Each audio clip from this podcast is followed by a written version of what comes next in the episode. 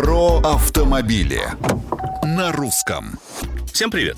С вами Андрей Осипов. Похоже, что этот выпуск программы стоит сделать ежегодным, поскольку пришла весна, полезли ямы. И по-прежнему актуален вопрос, можно ли получить возмещение, если пробили колесо или повредили кузов? Можно, но надо потрудиться. Во-первых, придется вызвать ГИБДД и буквально заставить сотрудника оформить факт ДТП и указать, что и происшествие произошло из-за ненадлежащего состояния дороги. Причем сотрудник обязательно должен указать не только ямы, но и повреждения транспортного средства. Затем необходимо написать претензию в организацию, которая обслуживает дорогу, попутно отправив документы в страховую компанию. Если есть полис КАСКО, проблем с получением возмещения быть не должно. И некоторые страховые компании сами займутся регрессом и стрясут деньги с непутевых должников.